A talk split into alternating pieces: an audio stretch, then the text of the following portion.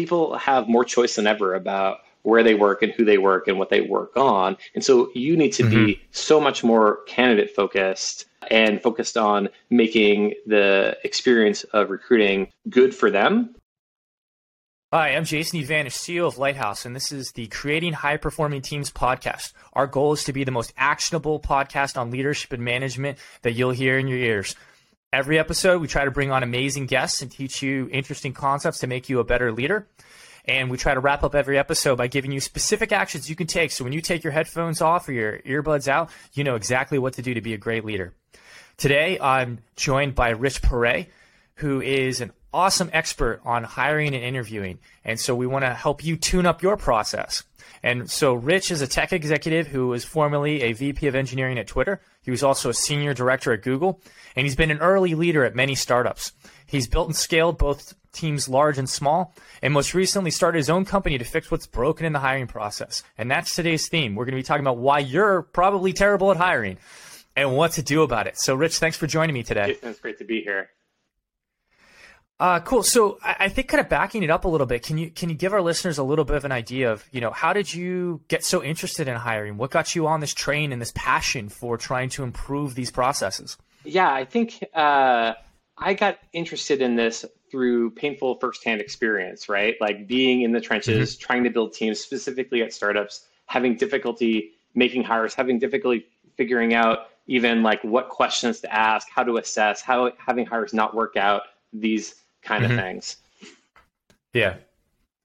And so, um, how did you kind of cut your teeth on it? Like, how did you, uh, how did you kind of start to stumble onto the right things to yeah, do? Yeah, I think that, um, like many people, uh, you don't necessarily go get a formal education in management and leadership. You get, you know, uh, battlefield promotion. You, you seem confident. Yes. Here's a bunch of people figure it out. And so you do a lot of reading and a lot of listening to podcasts and things like this, right? And uh, um, yeah. I started doing behavioral interviewing. And mm-hmm. uh, after having some success in that arena, but then also um, feeling like, hey, uh, some things aren't just aren't right. I came across uh, really my introduction to evidence-based hiring, which is I think what we're going to mm-hmm. be talking about today, was a book uh, called "Who: The A Method for Hiring." Um, Mm-hmm. And that really talks about a formal process that you can use to um, structure your interviews and structure your interview process to get much higher signal and much better confidence in interviewing. That was the start, the start of my sort of evidence-based hiring journey. Yeah, that's a fantastic book. I highly endorse it. I love that book as well. Uh, we'll make sure to put a link to it in the show notes so you can check that out as well.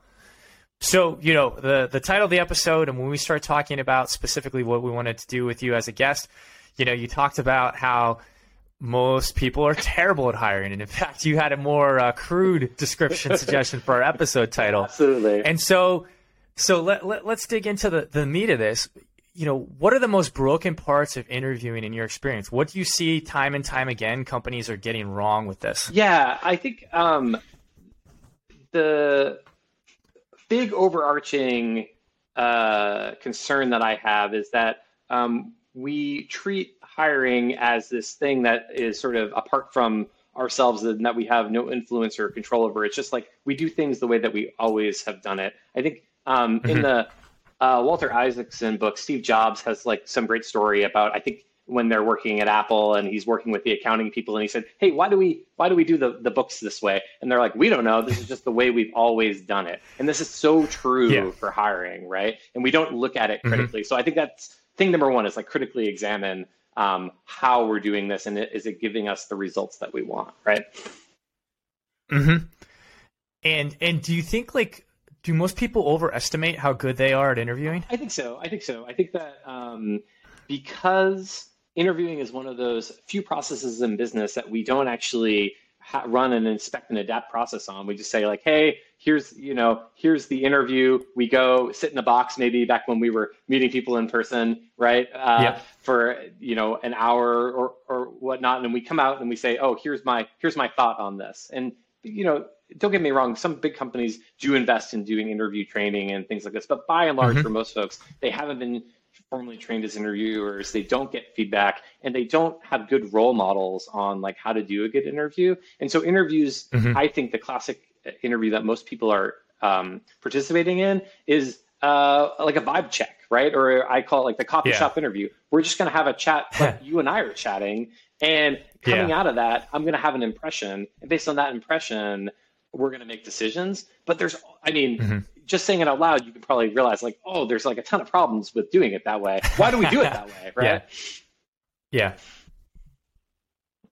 Yeah, that's fair. Uh, I, have certainly seen a number of startups in particular where you know they take the like, "Would you have a beer with this person?" thing way too far on the spectrum of that versus like qualifications and abilities and, and and thinking about your own bias and also just you know the value of diversity, uh, which can be a lot of things uh, especially value of the diversity of thought.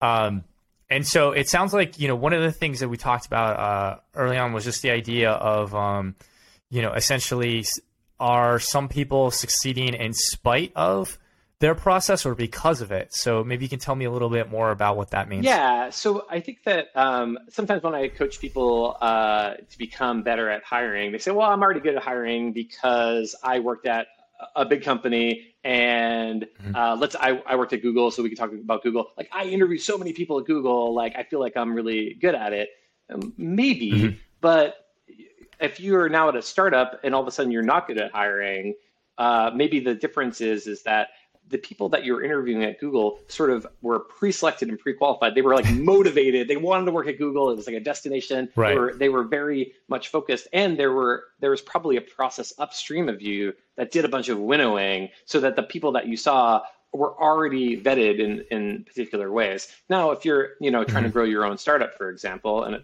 in this particular uh, case, you have to do a lot of that vetting. The people have a mm-hmm. variety mm-hmm. of um, skills and abilities that you have to sort of uh, assess for, not just maybe one area.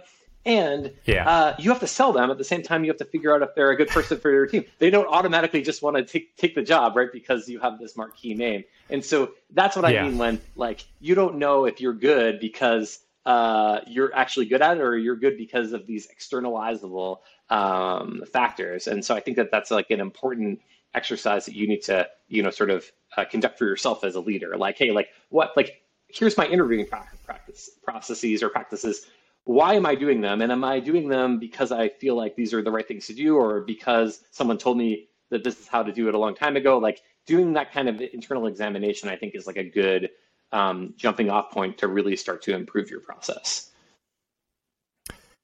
Yeah, I think that's a really good point. I mean, I think especially I was amazed when I started hearing how like Google gets millions of applications uh, uh, a year, maybe even a month. It was something crazy like that when I read uh, Work Rules by Laszlo Bock, and it's just like the systems and processes at the top of their funnel are unlike what the vast, vast majority of companies actually experience. But if you work at one of those companies where it is a well-oiled machine, I think you can mistake uh, your step in the process for being that your entire process must be great. Not realizing that when you come out of that environment and now you don't have that support, you know, you may not have that. Like, for instance, I've seen a lot of startups make the mistake of like, well, you know, we have a jobs page and, you know, we get one or two applicants a month. And then like, you know, they only talk to like three candidates and they, and like, they don't really have a pipeline. And now they're trying to figure out like who they should hire from like a very small pool where they haven't really given a lot of thought to even what their filter is at the top of that pool. That's right, and that's so that's a, a, great point. That's like the inverse problem, right? What you know, you're one person is benefiting from a really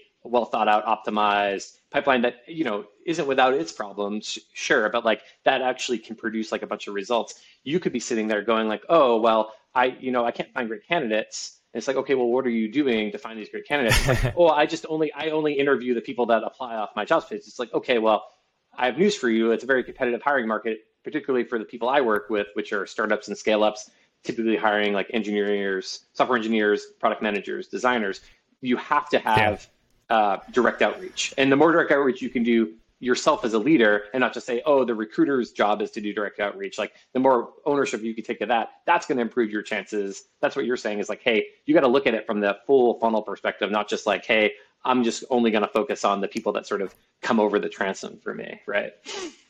Yeah, absolutely. So, why do you think like so many companies are, are, are bad at this and like create bad experiences. Like we've hit on some of it, but I, I know you, you had a few thoughts on specific aspects that people get wrong. Yeah, um, I think first thing is uh, you just don't know what you don't know, right? You're um, yeah. you're ignorant around like what the best practices are for modern hiring.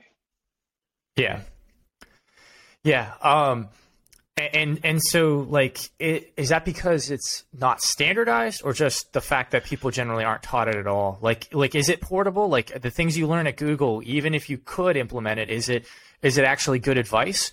Or does is there an awful lot where it depends on your situation? Yeah, that's a great question, and I think that I, so, you know, so being an entrepreneur and a startup person myself, um, when I get rejected by people or people are apprehensive about working with me, they reject me for mm-hmm. two reasons. They're like, "Oh, he's built only yeah. uh, a lot of uh, startup engines at, at small companies, and so like we're at a, we're mm-hmm. at a scale that's too big for him. And the the yeah. opposite is, oh, he worked at Google and he worked at Twitter. He's optimizing for large companies. We don't have those concerns, right? And so like I, mm-hmm. I get it from both ends. Um, the mm-hmm. the truth is is um, your hiring engine has to be custom to you and to your company and, and to your needs. But the building blocks for the that engine are universal uh, across these different things. You just have to think about how, how to take them and apply them to your situation. And I think that there's lots of reasons that we don't do this, but I think back to that sort of Steve Jobs quote, we just sort of think like, oh, this is sort of the way we've always done it. And this isn't an area mm-hmm. that we normally think about, like, oh, that we need to innovate in. Um, uh, I think, and that gets into, I think we talked about it a little bit, like how organizations are set up, how different roles yep. exist, et cetera. Um, do you want to talk about that?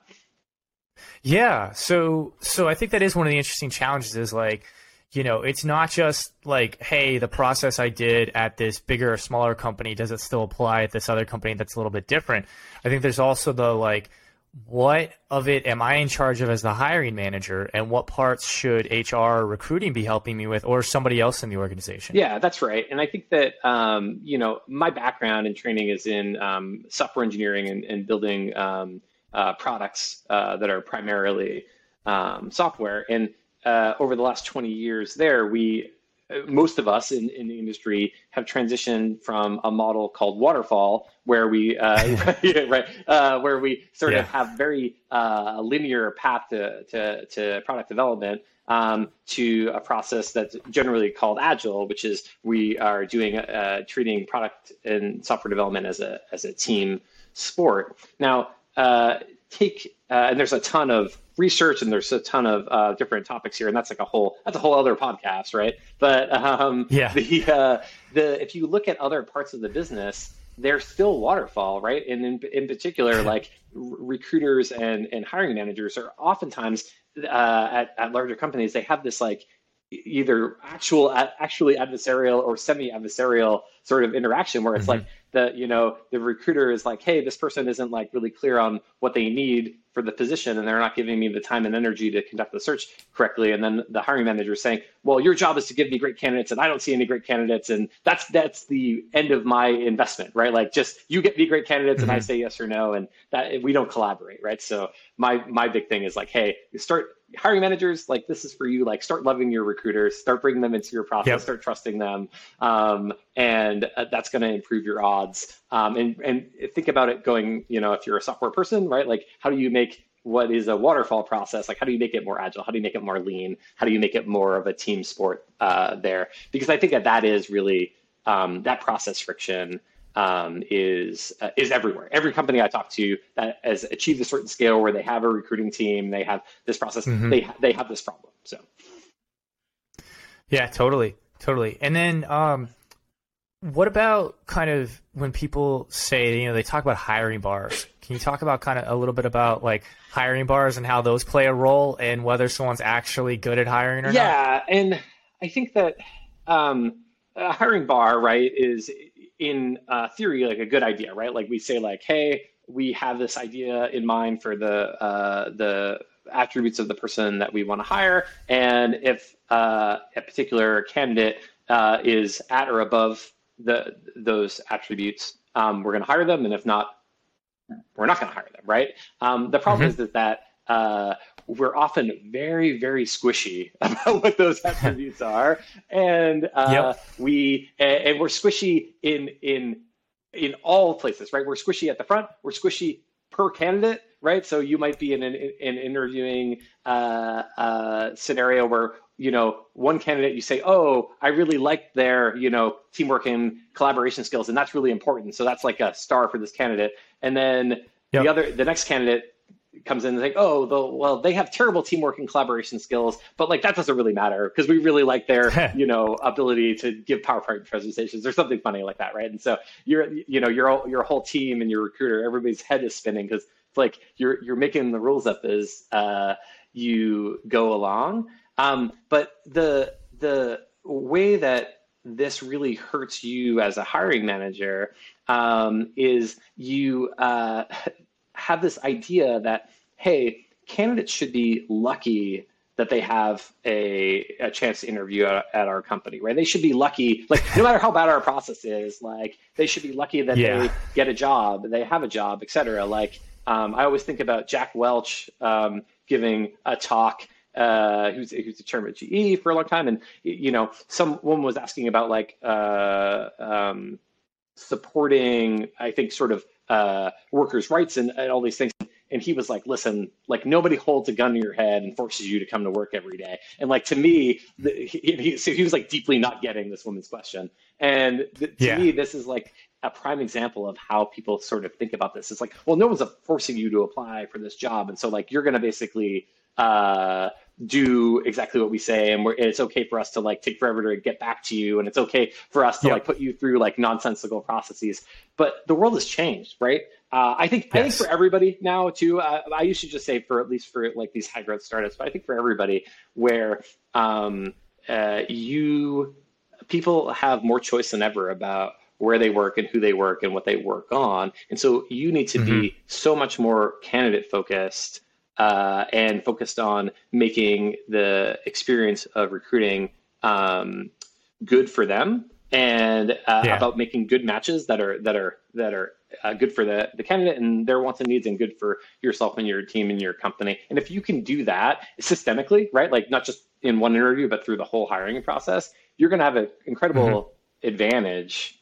um, in your hiring because most people are not doing that most people are sort of just sort of bad at recruiting. They're lazy. They like send when they contact candidates. They're they're lazy in their communication. They're lazy in their follow up. They subject people to interviews that uh, are, are, take a lot of time and are meaningless. And like they're just bad. And so like I, I think a key message is like, hey, you don't have to be the world world class at interviewing. You should strive to be. I think. But even if you are like even a little bit better than what the average is around you, you're kind of in a tremendous advantage um, in recruiting because the baseline is so bad. It's real bad. So I think that that's like yeah. the, that's like my sort of um, uh, carrot to get people to sort of make these changes. Is like you don't have to like you know go crazy with it. It's just even a little bit better is going to put you in so much of a better position. Are you tired of sending your managers to training that they get nothing out of? Do you find yourself panic checking email and Slack when you're supposed to be listening to that facilitator? We all know we should invest in the growth and development of our leaders, but all day seminars with PowerPoints and stale donuts are not cutting it in 2022. That's why we made Lighthouse Lessons. We've taken training and learning and given it a totally different approach. Instead of spending all day in a seminar, we send your managers actionable bite sized lessons via email that take 20 minutes to review and give them ways to immediately apply them directly to their teams. We also give you a discussion agenda so you can meet with your managers and replace trust falls and role playing with actually talking with each other to build bonds, support each other, and talk about real leadership situations at your company. All this is available to you at a fraction of the cost of traditional trainers. So find out for yourself and sign up to learn about our programs managers have called more practical than my MBA on topics including for new managers, for rising senior leaders, mastering remote management, and coaching to drive great performance. Find them all at grouplessons.getlighthouse.com now.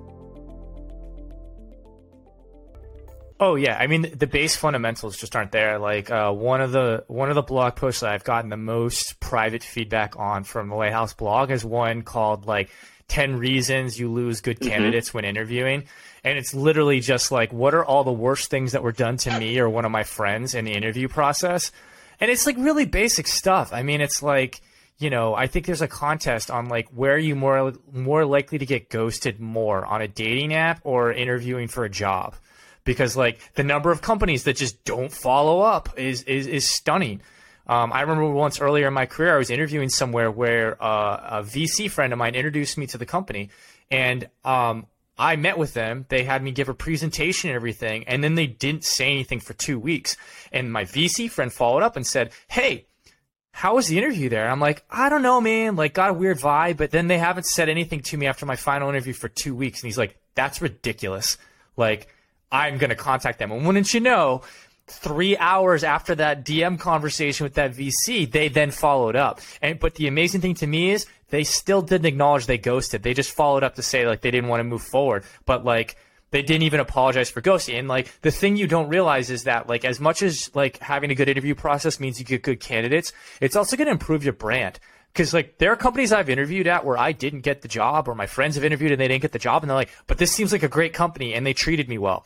That spreads just as much as like I discouraged multiple other product managers from interviewing at that company because I told them, "Here's what's going to happen," and wouldn't you know, occasionally I was at like a drink up with other PMs and that company's name came up and I wasn't the only one treated that way. And so very quickly it was like, oh wow, like a lot of people have interviewed there and a lot of them had a terrible experience. And so the handful that hadn't in that ecosystem we're you know going to be done with them. So you have to think about there's actually multiple layers of damage you can frankly do uh, if you don't have a good interview process. It's not just that you hire the wrong people and they don't work out, but it's also then damaging the brand and potential future candidates that will never even apply to your company. And the sad thing is the feedback loop there is very bad. So you don't even know that you have a bad reputation because chances are you're never going to hear the fact that oh, there's a bunch of there's a bunch of people out there warning people not to go through your interview process. Yeah, absolutely. And uh, your experience is, is uh, sad, but also t- you know not atypical, right? I think that um, yeah. this is like a, a, a, sort of the state of the industry, and of course, like um, you know uh, there's simple things that can be done and complex things that can be done. And we'll sort of get into, I think, probably like some of the more like things as a hiring manager, ways you can structure the process, et cetera. But I also just think that like uh, this wouldn't happen if the people involved on the other side uh, treated hiring like the priority that it is, right? And I think that, you know, when I work right. with executives, like people tell me like, you know, one of the hardest challenges is like balancing all the priorities. You have they have too much to do, not enough time in the day. So like what things are going to get mm-hmm. dropped? And so at, like hiring yes. for me, listen, if you told me you're an executive, you're CEO and you you're going to run out of money, you know, next month for payroll, okay, fundraising is a higher priority than hiring. But apart yeah. from that scenario, hiring should be the top priority, uh, especially if, if you're growing, because it's the highest mm-hmm. leverage activity you're going to do as a leader. That's how you get more people to do more stuff to grow your business, right? Like, like people Correct. tell me, "Oh, I'm too busy. I'm too busy to hire. I'm too busy to do this." It's like, well, wait a second. That doesn't make any sense. You're never going to be. You're never going. There's only two two outcomes, right? Like, you're either going to hire and you're going to get less busy because you're going to have people to delegate to, or you're going to get fired or leveled and someone else is going to come in who knows how to hire and they're yeah. going to and that's it you're this is this is the bottleneck so like treat it like with the urgency that it needs because it's not one of the highest leverage uh, you know tools in your toolbox yeah so so what is the answer as i understand you're a big proponent of something called evidence-based hiring but i I mean, it, it sounds like a great phrase, but what does it actually mean? Yeah. Uh, what what what do what do listeners need to know about it? That's the better way to do things. Yeah, and so I think uh, it's simultaneously like um, duh right like we should probably use uh, science and data to like improve this this this business process but also it's like seems mm-hmm. super dry and clinical like i think one of the things about yeah. hiring is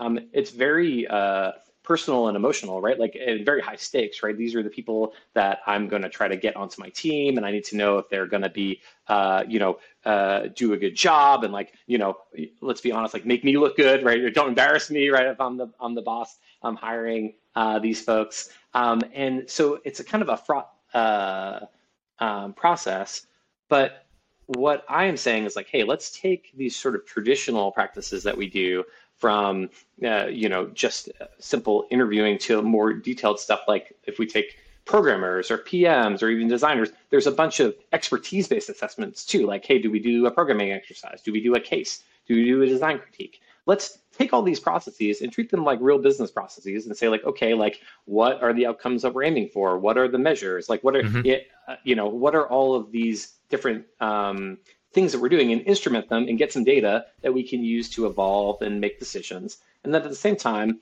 let's look at uh, the research industry or the research you know field and see what practices and research are emerging that we can take advantage of right there's an entire field in industrial and organizational psychology called personnel selection that just deals with like how to give interviews well how to assess candidates and you, the amount of literature that gets turned into actionable stuff for people like yourself and myself and other hiring managers out there is near zero, right? Like when was the last time you as a engineering manager sat down and read, you know, the latest research in personnel selection? It's like never, but there's a bunch of gold in there that so so yeah. so I guess for yeah, so for for those of us who haven't read them, like it sounds like maybe you have. What are some of the the main things that they recommend that you do? Yeah, so uh, I think so. There's somebody who did a fascinating amount of meta-analysis on all this research. So they went and read all the papers and they said, okay, like this is this is the summary, and uh, mm-hmm. we're gonna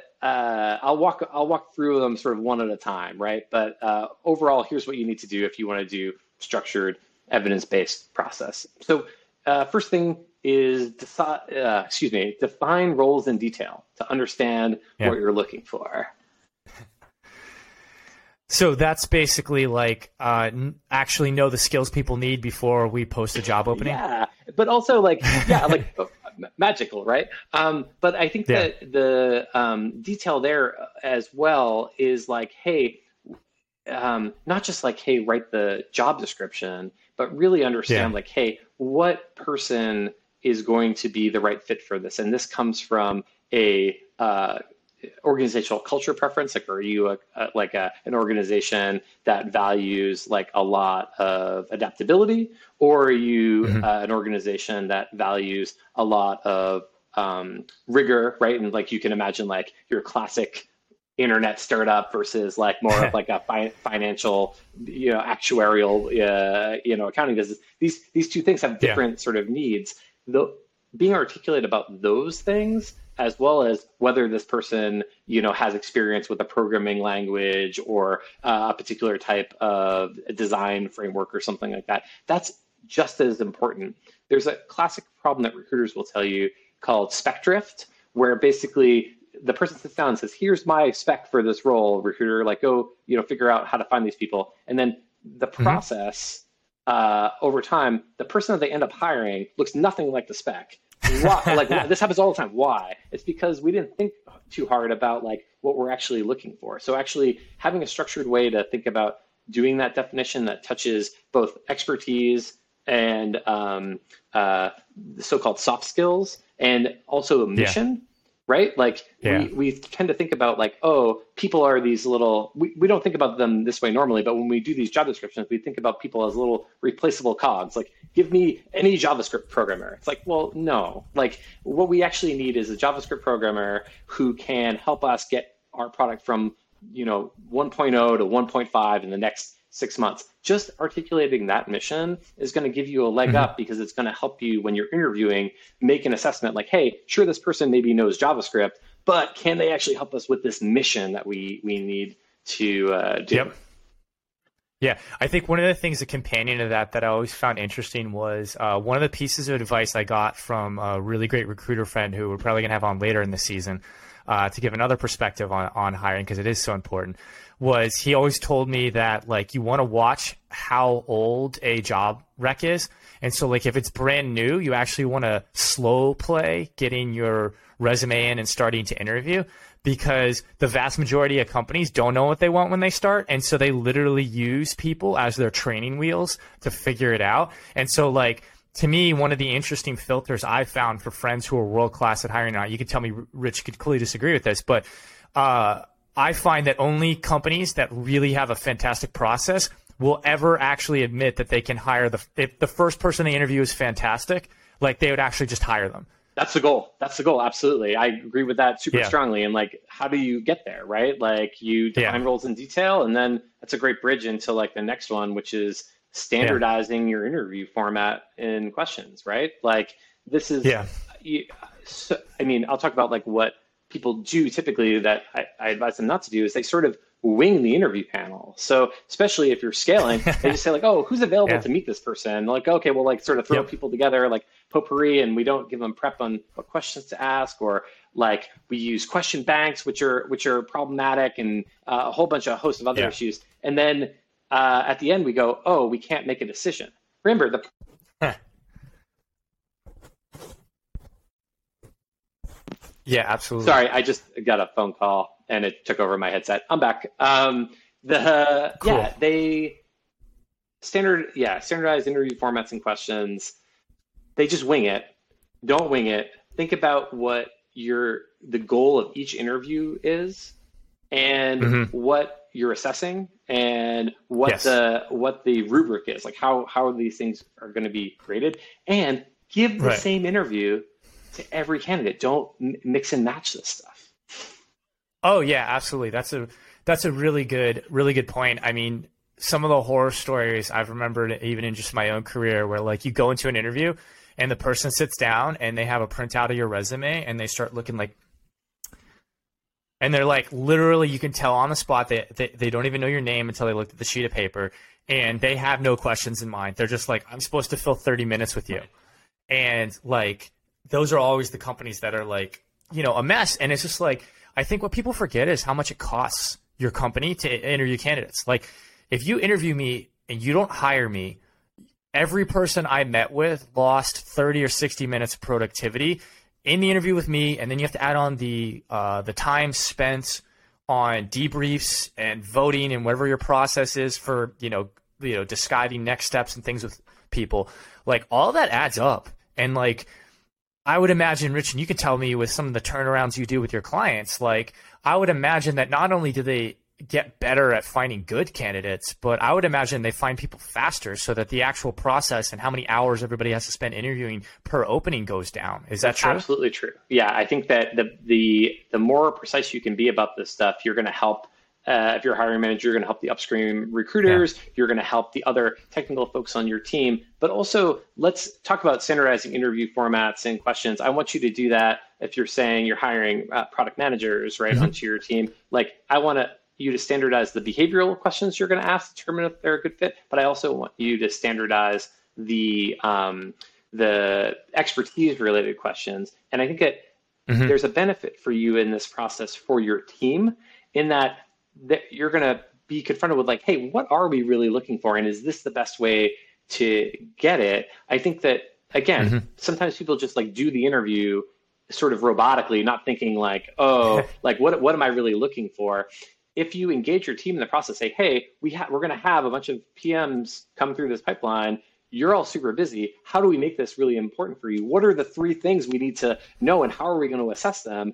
all of a sudden your team's going to wake up and go like, wait a second, like, how, like this is a great question. How are we going to um, f- figure this out? And there is no silver bullet right answer. There's an answer that's right for you, and that answer can evolve as you go over time and learn from your interviewing experience. So I don't want you to think that you have to yeah. be perfect right out the gate. But if you do think about, hey, we have like a framework for thinking about this, mm-hmm. then you can iterate on it. Whereas if the framework mm-hmm. is, hey, Google PM interview questions, you know, 10 minutes before you, you do the interview, you can't really iter- you can't really iterate on that. You're you're winging it. So like that's you know. Yeah. Not to mention the fact that, uh, given most people are terrible at interviewing, if you Google the top answers for interview questions, you're going to get just as bad a result as all the other companies that are terrible at interviewing for the most part, unless you get lucky and Google happens to rank it. But I know, at least in the PM world, most PM interviews are atrocious. Uh, they they are a crime against product humanity, in my opinion, with what they what they do. Uh, but that's that's for another day's soapbox. Yeah, we'll do, we'll do a whole but, session on, on, on, PM interviewing, maybe. Yeah. yeah. Oh man, it's just there's so many things they do, and I think actually this bleeds into engineering too. So you can you can you can tell me what you think, but like you know, for every time an engineer gets asked how many ping pong balls fit in a school bus, like there's an equivalent similar question of our product managers where it's like, what does this like when you talk about standardizing questions, the quality of the question matters too, right? Like like if you ask everyone the same ridiculous question, like you haven't learned anything. Like there's as far as I understand it, you know, there is no real benefit for most people when you hire them, whether they're an engineer or PM, if they can figure out how many ping pong balls are on a school bus. Like, like those sorts of behavioral question or those sorts of hypothetical questions don't actually tell you whether they can do the job versus like I know when I interview people, we're always asking them, we're talking about our problems. It's like we're we're getting a little bit of like at least some some good ideas from people, even if we don't hire them. We're seeing if they get excited by our real problems. So I'm curious when you talk about like good behavioral questions and standardizing interview formats, how much do you think it's good to, you know, actually talk about things they literally do in the real job versus trying to come up with like a sterile test like environment where like, no, we're going to create this like fake company and ask them fake scenario questions or like, you know, see if they can design an algorithm. Like, how, where, where are you on the spectrum of like, let's just talk about what the real thing is you're going to get hired to do and how much of it is maybe like actually there's maybe some value in hypotheticals. Sure. Um, so I would say um, to make it super actionable, here's what I think pe- most people should do. Right. Um, I think that yeah. when you're assessing, is this person um, a good fit for my company and organization? You should use behavioral yeah. questions based on past behavior. So you should just ask them mm-hmm. from previous jobs, like what was the thing that they're most proud of accomplishing and what was the thing that they struggled with the most and really mm-hmm. listen mm-hmm. for hey does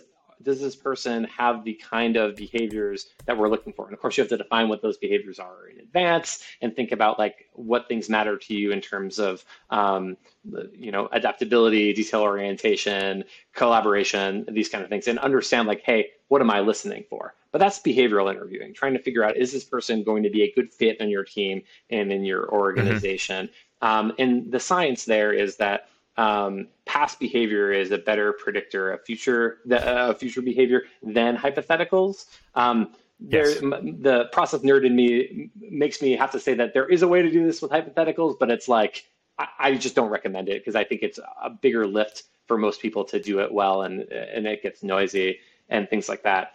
What you were talking about in terms of like, hey, how do yeah. I assess if this person's a good software engineer? How do I assess if this person is a good yeah. product manager? Expertise. What you what you want to do is exactly right. You want to use a work sample test. You don't want to ask them, how mm-hmm. would you move Mount Fuji? Like these, this is an yeah. example of our industry moving so slowly. Like Microsoft and Google and people like this were asking those people questions like that a decade ago, and they all stopped because they learned by looking at large number data sets that this isn't yep. this isn't a good predictor. But there's still people out there that yeah. are sort of cargo culting this kind of thing and all the time. So stop. Use yeah. stuff that's relevant to um, the business that you're in. One major caveat though, do not make people do work for you for free, right? So don't use don't use your, your interviewing process as a way to like Correct. design your next product or something like that. Like unpaid labor yeah. is a bad look, and it hits it hits women and underrepresented minorities harder than it hits um, cis white folks like uh, yourself and myself. And so yeah, um, it's yeah, like don't do it. So you do have yeah. to um, if you bring people on site to do like a collaborative working session, pay them. If you, you yep. know, this kind of thing. If you do have a sample that's relevant, like um, say for engineering, like people do asynchronous sort of programming tests that take, you know, a couple hours, but are anchored to the actual work that they would do, i.e., not an algorithm mm-hmm. test, but like, hey, here's the type of work that you would be expected to do. Like, you just that's fine. I would say that that's part of the interviewing process, and you don't necessarily have to pay for that because it's not you're not taking that code and then like shipping it to production and using it to make money. This is sort of a um, like a like a tryout. That that that piece is yeah. Fun. What what I've also always liked, especially if you're talking about hiring someone who's going to be a leader, is literally asking them like what your plan would mm-hmm. be. Um, and what I love is for me, I find that like doing those sorts of plans, like I, I, think it's probably a little harder in software engineering to do this, but you know, product management, marketing, a lot of these other roles, it actually works really well where you're like, hey, okay, here's where the company's at today. Like this is part of what your responsibility would be. What would be your plan of execution in your first like 30, 60, 90 days to do that? And then you have them come up with the plan and then you go over it in a call with them. And if it sounds good, guess what? like you're like, you're hired. You're going to go do that plan now. That sounds great.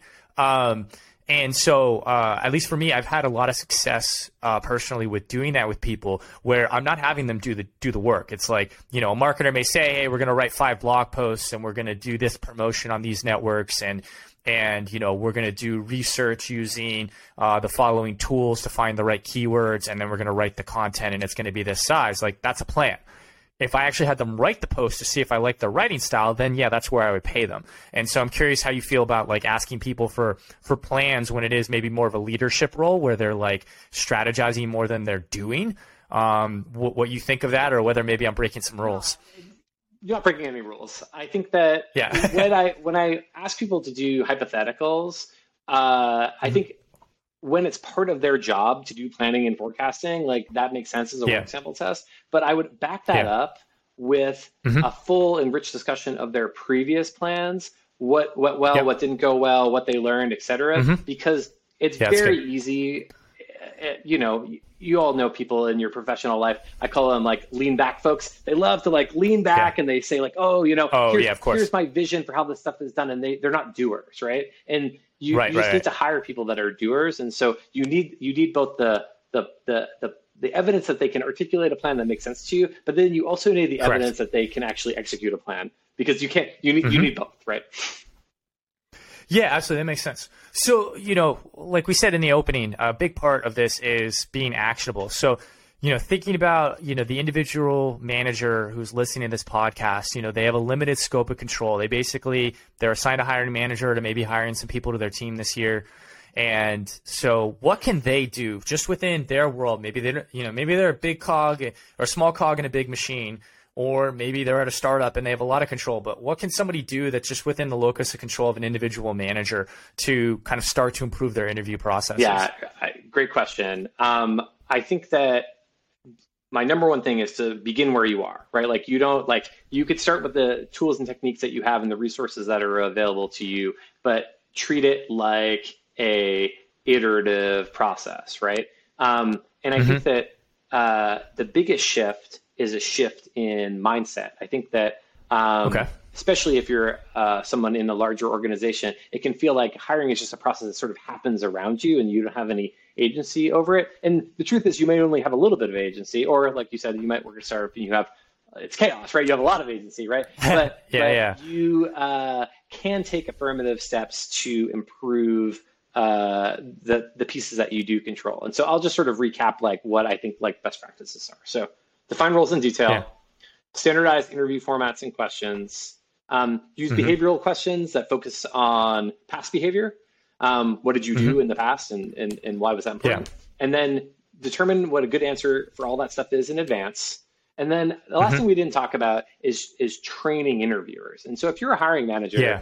you like this is a lot of writing, but you have control over almost every aspect of this, right? So like you can sit down and look at your job descriptions that you have right now and go like, hey, is this actually attracting the right candidates? Are we really talking about uh, are we too focused on skills and expertise and not focused enough on what makes a, a, a great uh, candidate here? Hey, for each interview that we're doing, are we? Do we have a rubric? Do we have what mm-hmm. the thing, what the um, uh, the criteria that we're looking on? Does everybody is everybody trained? Does everybody know how to give this interview? Does everybody know what a good answer sounds like. Okay, maybe we don't have that written down. Let's write it all down. Let's iterate. Let's involve the yep. entire team in the process, making it more of a team sport. If you have that recruiter that, like, you know, a classic problem is that the recruiter says, "Hey, we're going to do an intake meeting to set up this new role that you're hiring for." The hiring manager ghosts them. They don't even go to the intake meeting. Like, start, start going to the intake meeting, right? Like, help help your recruiter out. Yeah, bringing them into that process and meeting with them on a cadence and saying, hey, what are the metrics? How are we doing? Right. Like, I think taking more personal ownership and responsibility over the hiring process is like the first mindset shift because you, it really is up to you. Right. Um, mm-hmm. And I think that, uh, taking some of those evidence-based steps and like writing things down and then sort of looking at them and going like okay like what is working and what isn't working? and trying to put that polish in. The same way that you would build a product the same way that you would deliver whatever it is you're, you're responsible for delivering as part of your job treat hiring like that product. Yeah i mean it's it, it sounds a lot like it makes me think of that uh, old ben franklin quote uh, uh, an ounce of prevention is worth a pound of cure or or also going to more founding father, you know, forefathers of America. Uh, you can go with the old Abe Lincoln quote of, you know, if I was going to cut down a tree, I'd spend five hours sharpening the axe right. and then only one cutting it. It just seems like a lot of this is like, hey, if you sit down and like invest a little bit more time up front, you'll actually save a lot of downstream unre- maybe unrealized or unmeasurable impacts because if you hire the fourth person you interview instead of the 40th you know, you may not immediately recognize you saved yourself 36 interviews. That's right. And I think the other thing too is like you can imagine like, oh, if I have to like write all this stuff down and build these things and like right now I'm just doing ad hoc interviewing and now I have to really write down like what a rubric looks like and I have to really think about like how am I going to evaluate communication? Like, boy, that's like a ton of work and I'm already I'm already busy, right? How am I going to do this? I think the yeah. the the last bit I would say is like you can save yourself a ton of time by stopping doing things in the recruiting process that uh, don't work, right? Like, so if you are, right. I love your example of the person you get into that interview and the person's like reading your resume for the first time, right? And then they're like yeah. looking for, or they're maybe they're doing that five minutes beforehand if they're really, you know, on the ball, and they're, yeah, they're yeah. hunting for, you know, different things to ask you about and things like that. It's, if you just determine the questions and answers in advance, all of that last minute prep and all that uh, bad candidate experience goes out the window. It's like much more efficient versus like you're sort of like losing time on every interview trying to like generate new questions from uh, whole cloth.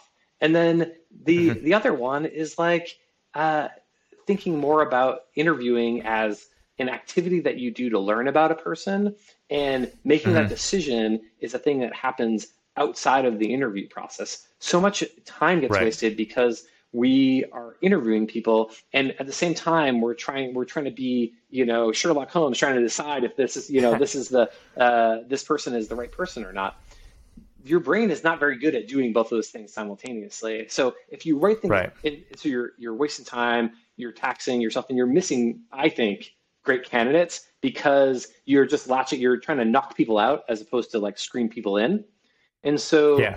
if you just take a second and say like okay let's get everything prepared for this role as much as we can in advance, then I'm going to have a really good conversation where I'm going to go deep on who this person is and what they're looking for. And then I'm going to come back and I'm going to open up that rubric and I'm going to think about what I heard and is this a match for um, what I'm looking for. Give your brain a break. Allow them, allow yourself to really focus on the candidate's story, and then mm-hmm. make the decision later. You're going to save yourself uh, a ton of time, and you're going to lower the stress of interviewing down considerably. Mm-hmm.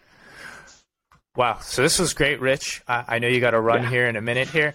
Um, and so I think my main question is uh, so for listeners, I know we covered a lot today, and I think we're going to want to have Rich back again, uh, maybe in season two here. So please email us your questions specifically about the different parts of the interview process we talked about. And Rich, um, I think there's probably going to be a lot of things people would love to learn more. Um, we'll make sure to link to that book, Who, which I agree is a fantastic hiring book. But where are there more resources where people can learn about evidence based hiring and how to maybe start to actually chip away at some of these different problems? Because this, uh, you know, this is pretty significant if someone's starting from scratch to actually actually build a good process, you know, think about questions and start to train their team. There's a lot there. So where can people learn more? Yeah, so I think that there's uh, there's no canonical resource. I'm I'm building something to to, to be coming yeah. in 2022, but I think uh, until then, I think you know search engines are your best friend. Uh, people, Google mm-hmm. uh, does a great job of uh, under their rework brand of putting out a bunch of material on how to do mm-hmm. evidence-based structured interviewing. There's a, a, an evidence-based interviewing book that you can grab uh, on Amazon, and uh, just uh, looking, of course, my favorite thing for managers, I call it like Management by HBR article. Harvard Business Review puts out a lot of content yeah. on on this in general. I think just thinking about structured interviewing, evidence-based interviewing, and doing some research, uh, and obviously reading uh, that book uh, is going to mm-hmm. open up a whole bunch of avenues for learning more for the folks listening to this podcast. That's great. So I will follow up with Rich to get a few of these specific links. So we'll put those in the show notes. So be sure to check those out. And uh, thank you again, Rich, for joining us. Uh, Want to make sure you know that you can uh, follow Rich's mailing list, the Career Story Interview, and we'll put a link to that in the show notes as well. And if you want hands-on help, uh, you can hire him to help you build your team uh, of engineers at 10arch.com. And so, Rich, I want to thank you again for joining us. This was an awesome episode, and uh, we hope everybody takes a few minutes after this episode to really think about what their interview process, what your interview process is like, and how you can invest a little bit more time up front so that you get better candidates and and uh, save more time and create a better experience for everybody. So, thanks again, Rich. Hey, my pleasure.